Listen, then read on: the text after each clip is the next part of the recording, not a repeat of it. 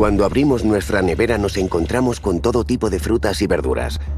Muchos de estos alimentos se los debemos a los musulmanes que los introdujeron en la península ibérica hace más de 10 siglos. En Al-Ándalus, la agronomía vivió una época dorada. Sus sabios lograron aclimatar árboles frutales y hortalizas llegados desde Oriente e introdujeron un sistema de regadío que se sigue utilizando en todo el planeta. Aquí comienza un viaje a la península ibérica musulmana, un viaje en el que veremos cómo la agricultura andalusí cambió el paisaje de España y Portugal para siempre.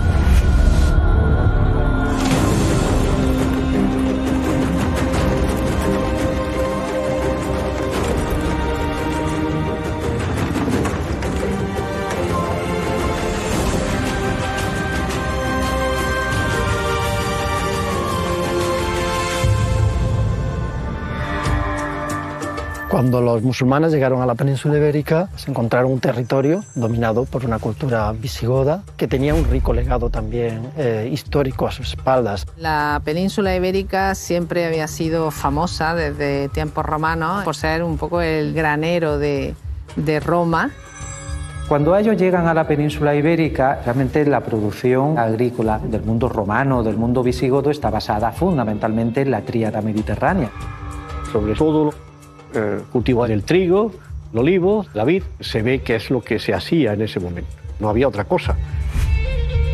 Cuando llega el mundo musulmán a la península, se encuentran ríos más caudalosos. Pensemos que vienen de Oriente Medio, vienen del Magreb, vienen del norte de África.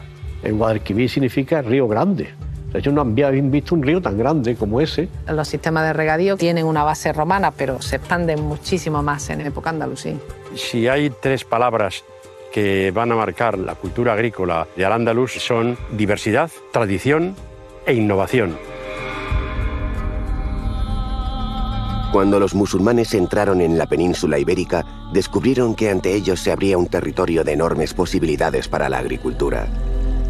Los grandes ríos se unían a unos terrenos fértiles y a un clima benigno. Además, aquellos andalusíes contaban con sabios que supieron aplicar sus conocimientos a la agronomía. El siglo XI es la época dorada de la agronomía andalusía, es cuando se escriben la mayor parte de los tratados de agricultura al mundo árabe oriental y después al mundo andalusí. Se nutre básicamente de las fuentes agronómicas eh, greco-bizantinas. Los tratados o las obras de los agrónomos andalusíes marcan un momento máximo en lo que es la diversidad de la producción agrícola del Andalus. La figura más eh, conocida dentro de la agronomía andalusí es el sevillano Ibn al-Awam. Él describe justamente la segunda mitad del siglo XII y es un personaje cuyo libro de agricultura destaca por diferentes razones. Ibn al-Awam es el encargado de eh, recopilar todo lo que en ese momento prácticamente se sabía sobre cuestiones agronómicas. Y también gracias a un periplo eh, que hizo extenso durante varios años fuera del Andaluz, pues gracias a él también se introdujeron muchísimas especies nuevas. ¿Qué conocimientos sobre agronomía contenía el Tratado de Ibn al-Awam? ¿Qué repercusión tuvo en el desarrollo de la agricultura andalusí? Su obra Agricultura recoge todo lo que se refiere a las técnicas de agronomía en relación con la cantidad de agua que debe aplicarse sobre cada cultivo y todo lo que se refiere al mundo de los fertilizantes y de los abonos. También hablaba de diferentes tipos de agua y cómo esas aguas son útiles para determinados cultivos o no son útiles para determinados cultivos. Esto supone una novedad importante. Existen cuatro tipos de agua para regar la de los pozos, que al ser muy fría no se aconseja para especies de invierno como las alcachofas o las berenjenas, las de río, menos densas que las de pozo, pero excelentes para regar verduras con raíces comestibles. Las salobres y amargas son perfectas para la espinaca o la lechuga, pero la mejor para cualquier tipo de cultivo es la de lluvia, que nos llega en forma de regalo del misericordioso Alá. En definitiva, estos libros de agricultura de Al-Ándalus suponen una de las mayores contribuciones que en el ámbito científico conservamos. La publicación del Tratado de Agricultura de Ibn en el siglo XIX significó una revolución en la horticultura española. Los conocimientos sobre agricultura que se recopilan en este tratado se basan también en la experiencia de los musulmanes que habitaban las secas tierras del norte de África o el sofocante desierto de Arabia.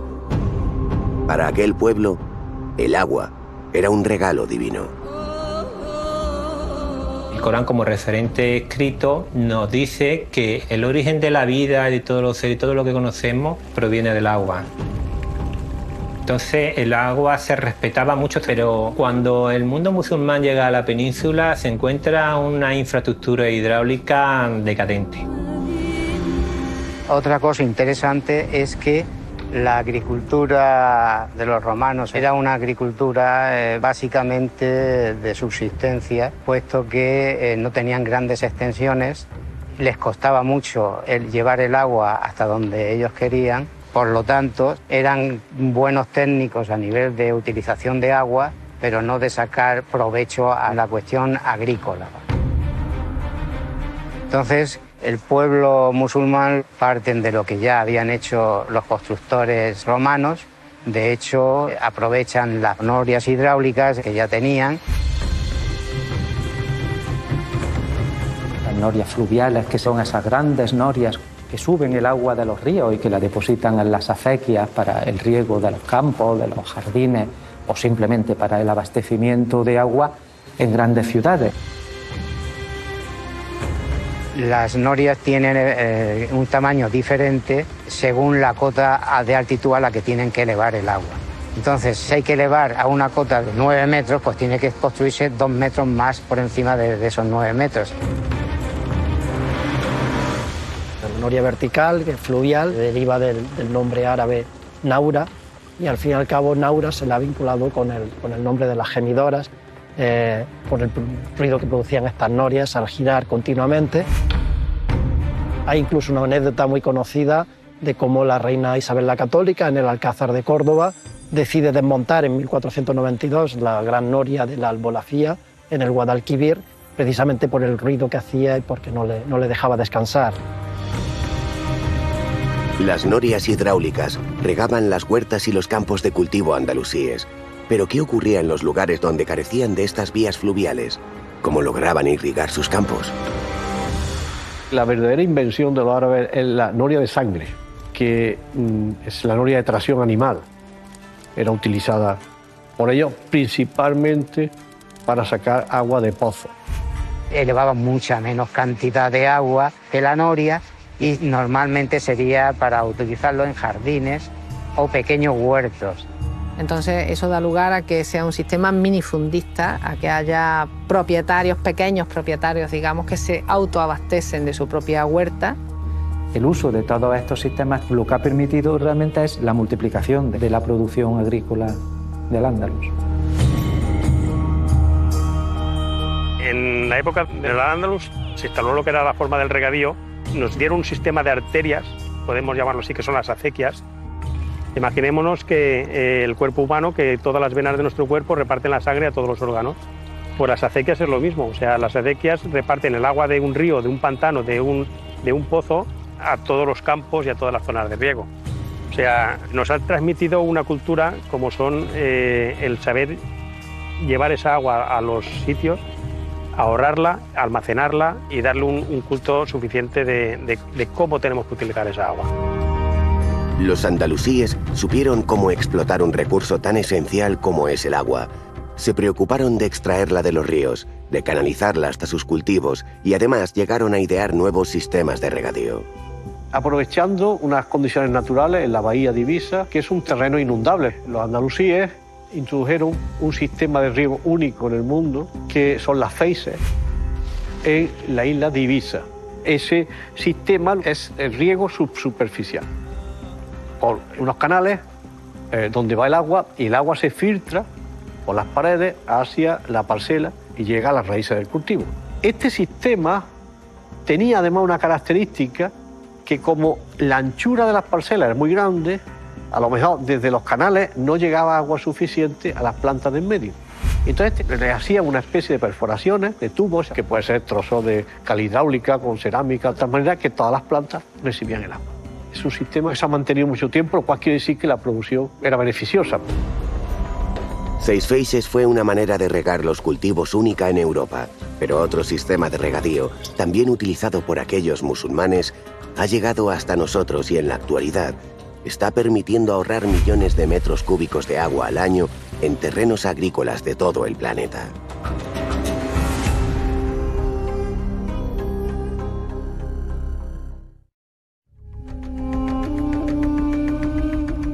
Sí es verdad que resulta absolutamente imprescindible el legado que Al-Ándalus nos dejó de cara a lo que es la utilización del agua para riegos. Entre los siglos XII y XIII, un sabio andalusí dejó en sus escritos varios sistemas de irrigación que permitían regar las plantas de los cultivos ahorrando mucha agua. Ibn al era un personaje del sur de Al-Ándalus que expone nuevos sistemas técnicos para el riego y para la distribución del agua. Incluso se conserva algún eh, dibujo con el diseño de algunos de estos eh, sistemas. Lo más importante del agua es cómo regar. Y esa técnica de cómo regar es algo que ahora mismo se está recomendando como un riego sostenible.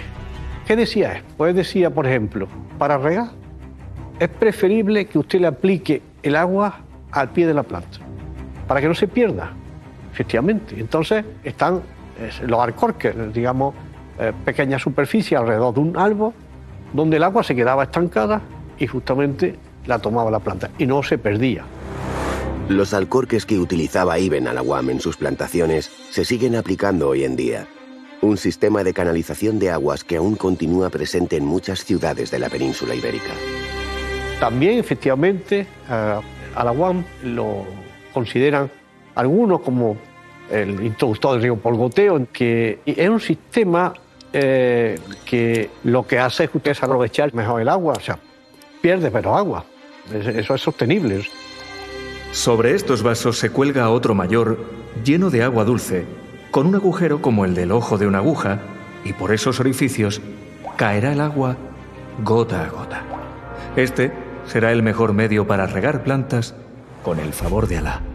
El riego por goteo en la actualidad mantiene el espíritu, digamos, de cuando los musulmanes se les ocurrió meter una vasija cerca de la planta. Con el riego por goteo lo que establecemos es un sistema de riego denominado de alta frecuencia. Es decir, yo aplico menos cantidad de agua, pero la aplico frecuentemente. Por lo tanto, tengo siempre agua a disposición de las raíces, que es localizar el agua allí donde la planta la necesita.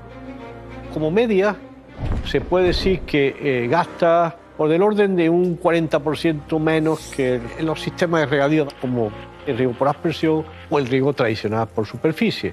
Entonces, en la actualidad el sistema de riego más utilizado es el riego por goteo, porque ha demostrado ser el sistema de riego más eficiente. Los musulmanes implantaron nuevos sistemas de riego en las tierras de labranza de la península ibérica. Lo que aún desconocemos es si llegaron a ser relevantes en la productividad de sus cosechas. Los árabes introdujeron muchas especies que aquí no eran conocidas y no solamente las introdujeron, sino que las pusieron en producción. Cuando llegan los árabes ellos traen la naranja, ojo, la naranja amarga, no la, no la dulce, que llegaría más tarde, pero sí la naranja amarga, el limón, la lima. Estamos hablando, por ejemplo, de numerosas frutas de regadío, tipo el melocotón, la ciruela, los melones, por ejemplo, nuestra sandía, son una palabra de origen islámico. Las selgas, como pueden ser, por ejemplo, eh, las alcachofas. La berenjena es muy famosa, incluso conocemos poemas que algunos literatos de Al-Ándalus dedicaron a la berenjena. O el azafrán, por ejemplo, que también se introduce en esta época y se habla de él tanto en cultivo de secano como regadío. Y además cultivaron mucho la vid porque es un cultivo, una especie que debe ser reivindicada como protagonista de la agricultura andalusí. Piensa, pero ¿cómo cultivaban tanta si ellos no bebían vino? Eso es un tópico que hay que erradicar por completo, porque evidentemente en Al-Ándalus se consumía vino, y no solamente en Al-Ándalus, sino en todo el imperio árabe islámico. Introdujeron variedades que se cultivaron para muchos objetivos, no solamente para fruta fresca. Utilizaban el mosto, los arropes, hacían vinos, vinos medicinales, incluso había otras formas de consumo de la vid interesantísimas como es la pasa, la uva pasa. Había lo que se llama hasta hoy en día los paseros, es decir, grandes explotaciones agrícolas dedicadas exclusivamente a la uva pasa y era objeto de exportación en Al-Ándalus. Todo un elenco de, de formas de consumo de la vid que permitieron que fuera uno de los cultivos más importantes de esa agricultura. Todo este sistema de producción agrícola en realidad fue capaz de crear unos excedentes de producción, es decir, sirvió para exportar buena parte de esos excedentes estableciendo una intensa relación comercial a través del Mediterráneo, mm, no solo con el norte de África, sino con el extremo oriental. Por eso era una fuente de riqueza muy importante para la arca del Estado Andalucía. Y eso es una herencia que arrastra y continúa hasta el día de hoy, donde seguimos siendo pues, una de las zonas más importantes en producción, en ese caso de cítricos, de Europa y del mundo. Antes éramos el huerto del Mediterráneo y ahora somos el huerto de Europa. E incluso a nivel mundial pues tenemos una repercusión muy importante. Exportamos a más de 100 países en todo el mundo. Los andalusíes encontraron una gran fuente de ingresos en la exportación de alimentos. Sus productos embarcaban con rumbo a numerosos puntos del Mediterráneo. Si ese género tenía que llegar lo más fresco posible, ¿Qué sistemas de conservación de alimentos utilizaban hace más de mil años?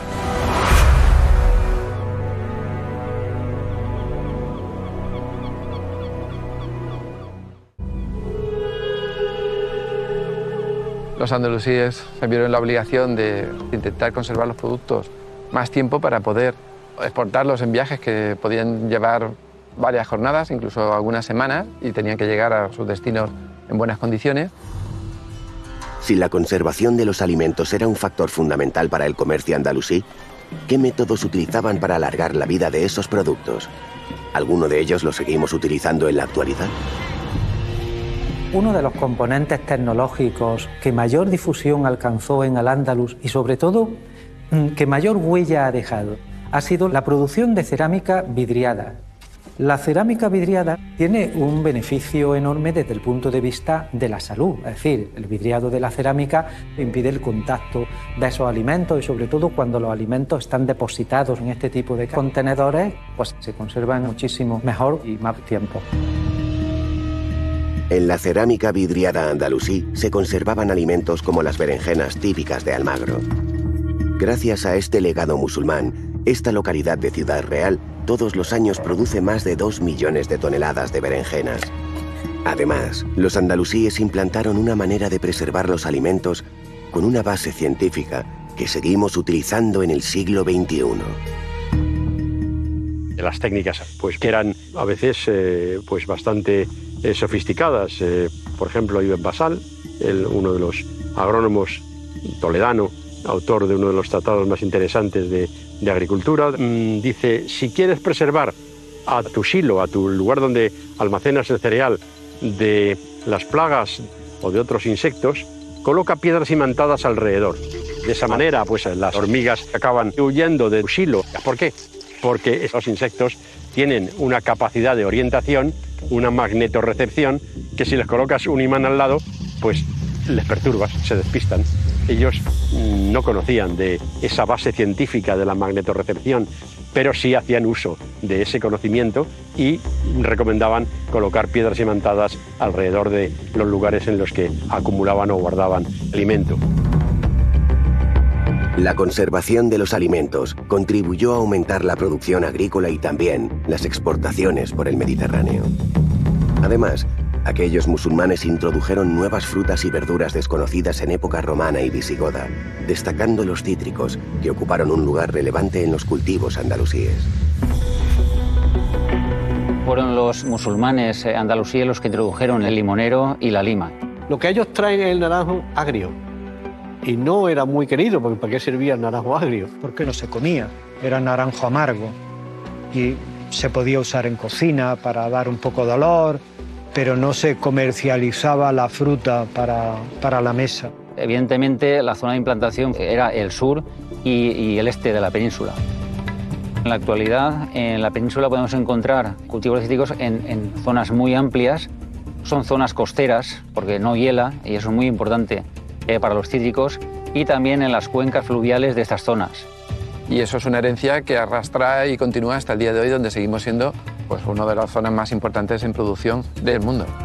Anualmente en España se producen alrededor de 7 millones de toneladas de cítricos. Ocupa una superficie de algo más de 300.000 hectáreas y eso nos hace ser el sexto eh, productor mundial de cítricos. Para hacernos una idea de la importancia de los cítricos en España, es importante señalar que la extensión de estos cultivos es muy superior a todo el territorio de Luxemburgo. Es evidente que la llegada de los musulmanes en el siglo VIII a la península ibérica se tradujo en una revolución que cambió la forma de cultivar las tierras y alimentarnos para siempre. Entre los siglos X y el siglo XIV va a haber una evolución agrícola que se traduce en una mejora de las técnicas de cultivo, una mejora de las técnicas de riego. Todos estos elementos hacen que se hable de una revolución verde o de una revolución agronómica andalusí. Ibn al-Awam es un personaje importante, puesto que en su Tratado de Agricultura dice que hay que vivificar todas las tierras. Eh, no se deja en barbecho a ser posible la tierra, sino que se van rotando los cultivos para que siempre haya variedades distintas. Entonces, pues eso multiplica las posibilidades de la dieta andalusí, que no existe en otros puntos de la península en ese momento bajo dominio cristiano. La palabra diversidad es una de las claves del paradigma del universo agrícola que permite la revolución andalusí. Esa diversidad permite una riqueza económica que se traduce en artesanía, en industria, pero con una capacidad de autosuficiencia que elimina la externodependencia. Esa externodependencia que lamentablemente ha llevado a veces a revoluciones agrícolas equivocadas que al final han acabado en hambrunas por un excesivo compromiso solamente con un cultivo. Eso no va a pasar en el andaluz. El Tratado de Ibn al-Awam reunía casi todos los saberes en el campo de la agricultura. Un escrito que volvió a tener muchísima relevancia en la España del siglo XIX. La agricultura andalusí también ha dejado una huella cultural muy profunda en nuestra lengua actual. El riego a gran escala en la península ibérica se le debe a los árabes. Y en consecuencia es algo nuevo. Y por lo tanto, las palabras que se utilizan eh, las introducen ellos. Y nosotros las hemos conservado. Aproximadamente el 30% de las palabras eh, de riego son de origen árabe. Por ejemplo, el fawara las fuentes en las ciudades donde hay, pues todavía las llaman fawara. Viene del verbo afara y afuro, que es hervir, como si estuviera el agua hirviendo, sube hacia arriba. Eh, o por, por, ejemplo la palabra eh, albufera. La albufera viene al bohaira, al bohaira que es el diminutivo de bahar, mar. Es decir, el mar pequeño, un mar pequeño. Eh, la palabra canal viene de la palabra kanat, que significa eh, una caña, un objeto agujereado mm, por el medio. Entonces eh, era la forma de la canalización del agua. Lo mismo la palabra rambla. La rambla es el lugar donde pasa el agua y lleva la, la, arena, porque raml es arena, ¿no? Entonces, donde se acumula la, arena se llama rambla. En fin, hay una gran cantidad de nombres, de términos que hasta el día de hoy eh, realmente forman parte de este, de este legado andalusí. Nuestra lengua y agricultura se nutren de las novedades que trajeron los musulmanes desde el norte de África y Oriente Próximo. Con ellos llegaron frutas y verduras de países lejanos, de climas y terrenos diferentes. Aquellos andalusíes consiguieron aclimatar esas plantas a la península ibérica, pero ¿cómo lo hicieron? ¿Les costó mucho tiempo cosechar espinacas, naranjas o limones en estas nuevas tierras?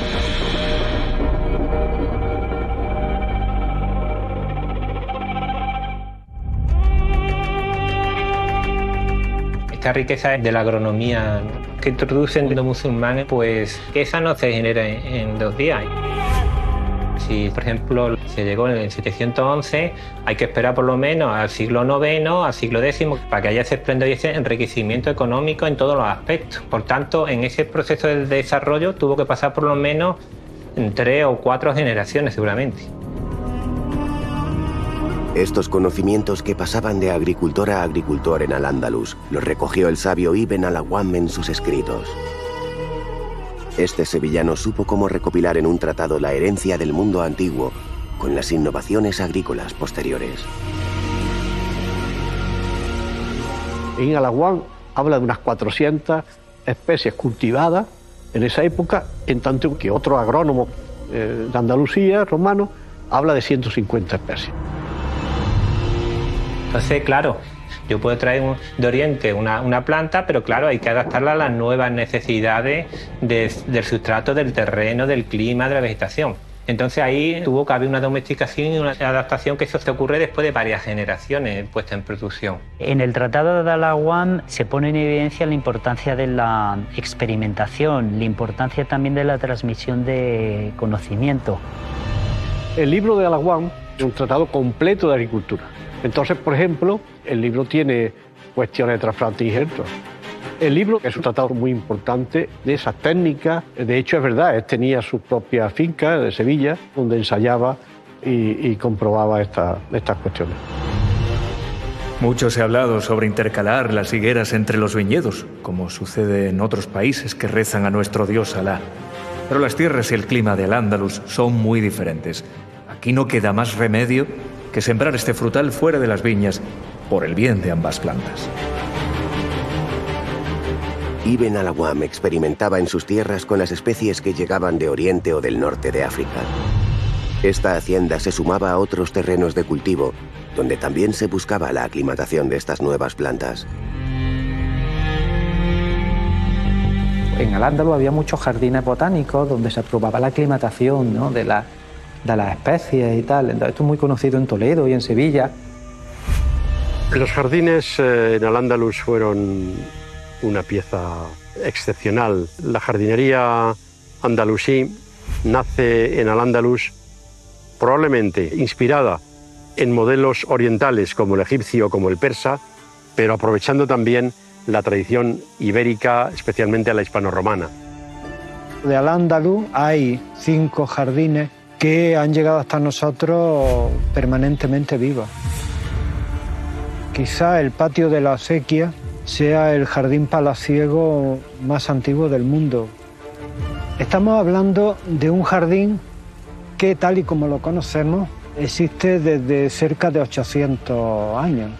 Es una cosa excepcional. Y entonces esto estaba en las cortes de los monarcas, ¿no? sobre todo a partir de la época taifa, y ellos tenían sus jardines botánicos y esto era, bueno, como las investigaciones estas que hoy día hacen los agrónomos, pues esto mismo lo hacían los andalusíes en los jardines botánicos. Los andalusíes lograron adaptar muchas de las plantas que llegaban de regiones con un clima muy diferente al que tenemos en la península ibérica. Esta inquietud por mejorar y ampliar los cultivos sigue siendo el objetivo primordial de los agrónomos del siglo XXI. El interés de los andalusíes por la adaptación de las nuevas especies sigue vigente, pero además se busca cada vez más innovación en lo que son los cultivos. Buscamos unas características ligeramente distintas o en algunos casos muy distintas a lo que ellos estaban buscando. Por ejemplo, las variedades que se sacan al mercado actualmente son muchísimo más productivas, es decir, sacamos más kilos por planta, tienen un mejor sabor, tienen un mejor comportamiento post cosecha porque han sido las características que se han ido mejorando eh, en los últimos años. Y además las herramientas y el cómo se hace pues han cambiado mucho, porque ahora tenemos un conocimiento muchísimo más profundo de cómo es la biología de las especies, por tanto la combinación favorece que se pueda realizar un estudio mucho más rápido en el tiempo y con una mayor precisión que la que tenían los andalusíes. Si los andalusíes experimentaban con las plantas en los jardines botánicos, ¿dónde lo hacen los ingenieros agrónomos en la actualidad? La metodología para poder desarrollar estas nuevas variedades es diversa. Por ejemplo, se pueden hacer una mejora mediante cultivo in vitro. Entonces, primero esterilizamos lo que es el esplante de material vegetal y lo ponemos a cultivar. A continuación, ese esplante lo llevamos a una cabina de cultivo, de germinación.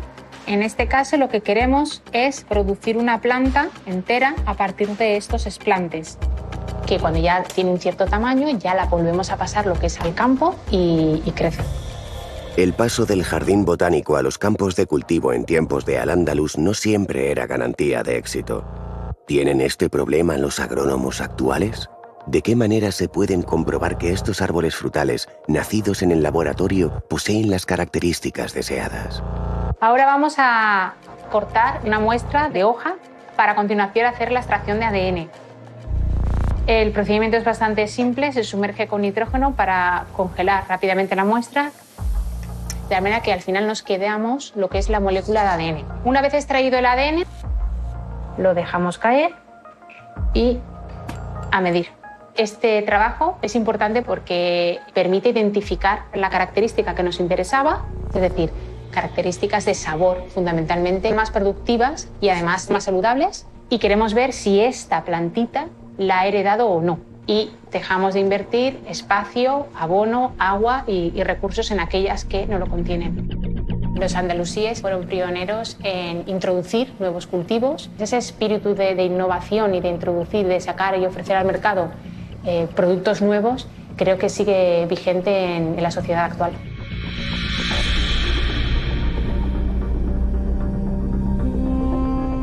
Algunos de los jardines de Al-Ándalus funcionaron como los laboratorios agronómicos actuales.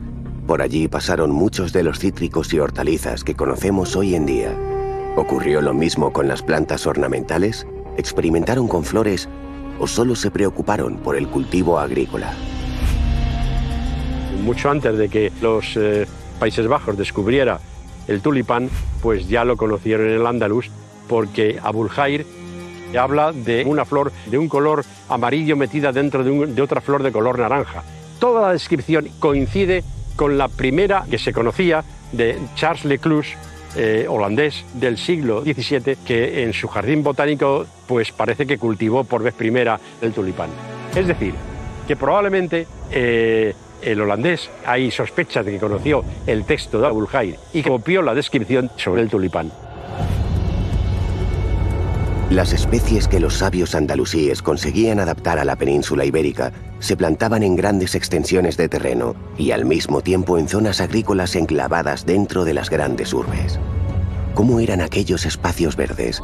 ¿Qué papel desempeñaban en las ciudades de Al-Ándalus?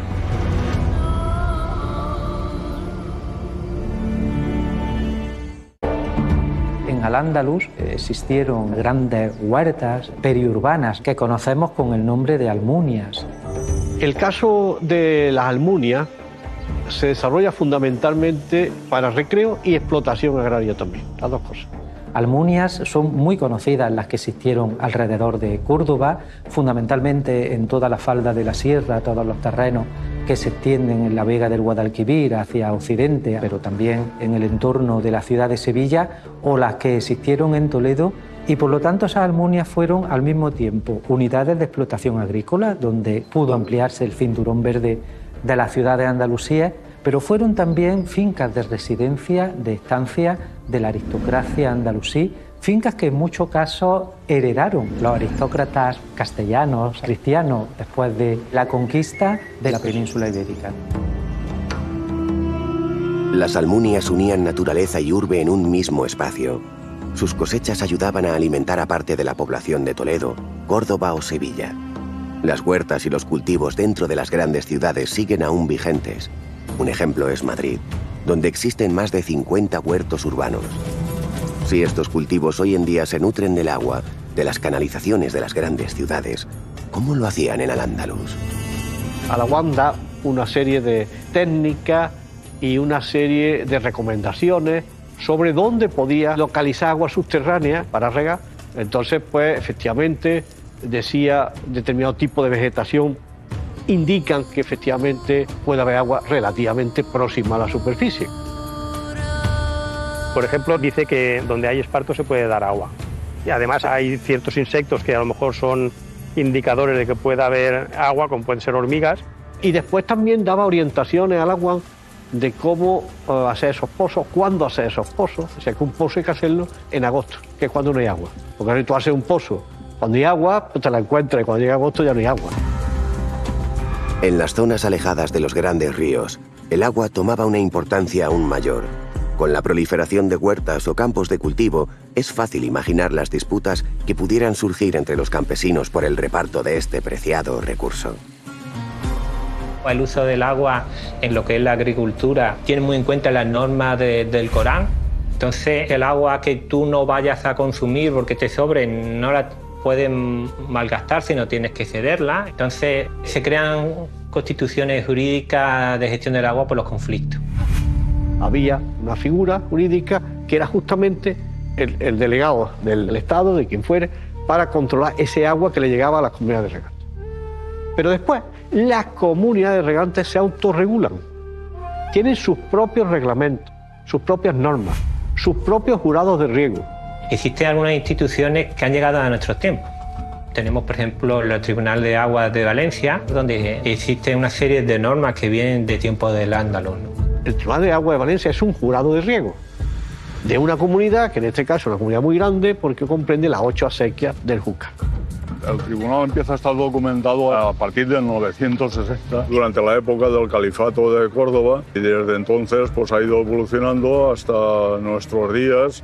Nos reunimos pues, todos los jueves del año aquí en la Plaza de la Virgen, en la Puerta de los Apóstoles, de- del Miguelete. El alguacil empieza a nombrar las acequias de arriba hacia abajo y de la margen derecha y después a la izquierda. Y si hay algún denunciado, entonces se le pregunta al denunciante. Y entonces le dictan una sentencia y lo que se haya acordado allí es lo que tiene que cumplir el denunciado. Estos tribunales llevan siglos dirimiendo las disputas por las aguas que riegan en las huertas. Pero el agricultor también podía enfrentarse a otro problema de difícil solución, las plagas. En la actualidad sabemos que un ataque masivo de insectos supone la pérdida de cosechas y cultivos. Pero ¿cómo hacían frente los campesinos de Al-Ándalus a este problema? ¿Lograron sus agrónomos frenar aquellas devastadoras plagas?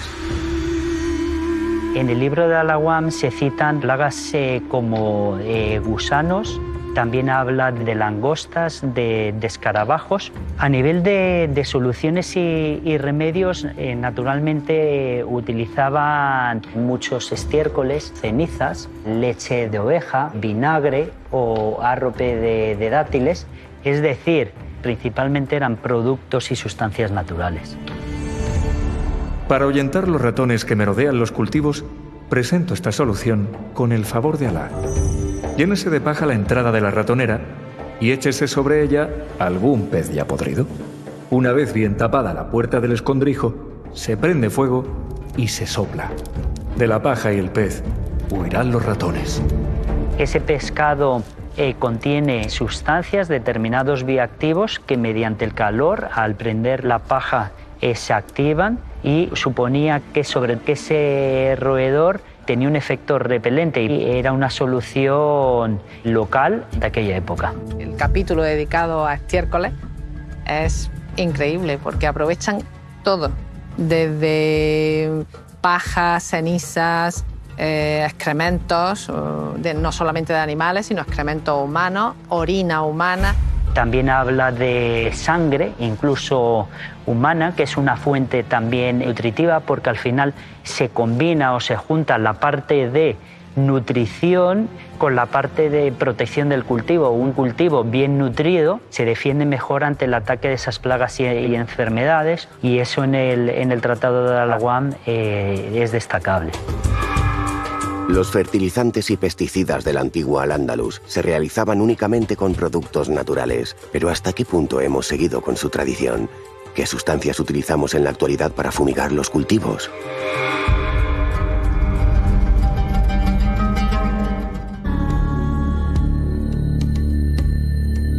Las similitudes entre los biofertilizantes y biopesticidas que se empleaban en Al-Ándalus hace ocho siglos y los que se emplean actualmente, sobre todo radican el empleo de sustancias de origen natural. Lo que ha evolucionado y cambiado muchísimo es el conocimiento que actualmente tenemos sobre ello. Por ejemplo, este biofertilizante a base de microorganismos eh, probióticos está altamente concentrado. Contiene por mililitro más bacterias que población humana en todo el planeta. Con dos litros de este producto podemos biofertilizar cerca de una hectárea, lo cual equivaldría a emplear 10.000 kilos de un estiércol que se utilizaba en el Al-Ándalus hace ocho siglos, lo cual nos da una idea de la dimensión de este tipo de, de productos. Los fertilizantes pudieron ayudar a la mejora de la producción de las tierras andalusíes y a la vez contribuir al cambio de la forma de alimentarse de los habitantes de la península ibérica de la época. En la España no andalusí se consumían muchas harinas cocinadas con algún tipo de verduras y hortalizas tipo coliflor, col, berzas y nada más. La verdad es que la dieta musulmana introdujo cambios revolucionarios a base de, alimentos de mucha calidad. Por ejemplo, ellos introdujeron pues, desde el azafrán, el perejil, el comino, el cilantro, el jengibre. Y todos esos condimentos no son solo para dar buen sabor a las comidas, es que tienen una cantidad de lo que hoy llamamos fitoquímicos, que son elementos que protegen y que ayudan a la vida celular, el metabolismo, que alargan la vida, que son antioxidantes, aunque no sean propiamente vitaminas. Entonces, los médicos andalusíes tenían muy en cuenta la dieta. De hecho, ellos incorporan el concepto clásico, clásico quiero decir griego, de dieta como eh, manera de vivir para prevenir enfermedades y para curarlas. La abundancia de frutas y verduras en Al-Ándalus se produjo por el incremento de la productividad agraria bajo el dominio musulmán. Si los agricultores andalusíes convirtieron tierras baldías en zonas de cultivo, ¿hasta qué punto ayudaron a modificar los campos de la actual España y Portugal? En la península ibérica, el gran cambio de paisaje es la introducción, generalización de los sistemas de regadío en zonas donde hasta el momento no se utilizaban.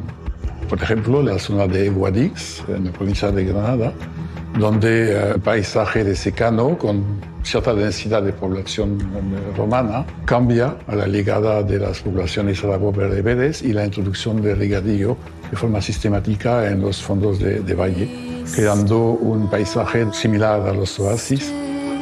Otro ejemplo muy significativo sería eh, Elche, lo que había en la, zona de Elche, pues probablemente unas, un paisaje de cultivos de secanos, entonces construyen su palmeral en la provincia de Alicante, eh, donde se recrea un sistema de oasis, esta vez ya muy típicamente árabe.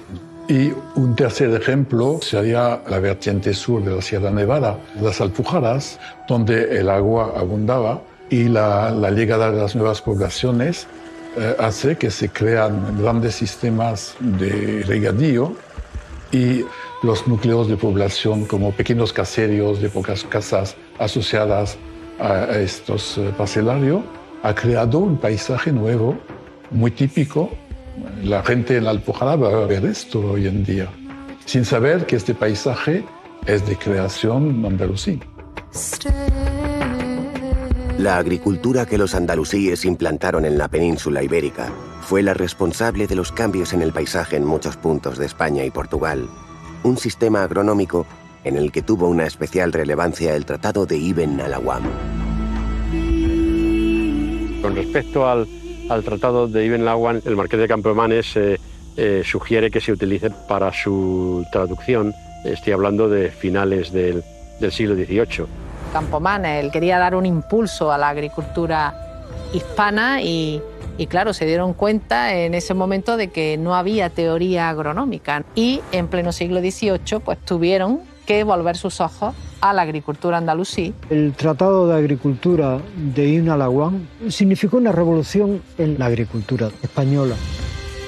Se incorporan unas prácticas que se hacían realmente en Al-Ándalus y que curiosamente supone un avance realmente extraordinario. Si uno busca todos los tratados de horticultura, de jardinería que se publican en España en el siglo XIX sistemáticamente citan a Ibn al-Awwam. Actualmente, tener acceso a esos tratados tipo el de Alawan, nos permite poner en evidencia la, la, importancia de guardar ese conocimiento y de transmitir ese conocimiento de una generación a, a otra sin que se pierda. La industria agrícola de la península ibérica sería muy diferente sin los conocimientos y nuevos cultivos que hemos heredado de aquellos andalusíes. Gracias a ellos, los cítricos son una realidad en el levante español, como también las espinacas, berenjenas, sandías y melones que se comenzaron a sembrar bajo la dominación musulmana. Los sabios de Al-Ándalus sabían cómo buscar aguas subterráneas y llegaron a la conclusión de que una de las maneras más eficientes de regar los cultivos era por goteo. Este extraordinario legado agrícola es comparable con los conocimientos que hemos heredado de otros campos de la ciencia. Las primeras operaciones de cataratas en la península ibérica las realizaron médicos andalusíes y la pólvora desembarca en Europa de la mano de aquellos musulmanes. Una herencia que seguiremos descubriendo en Al-Andalus, el legado.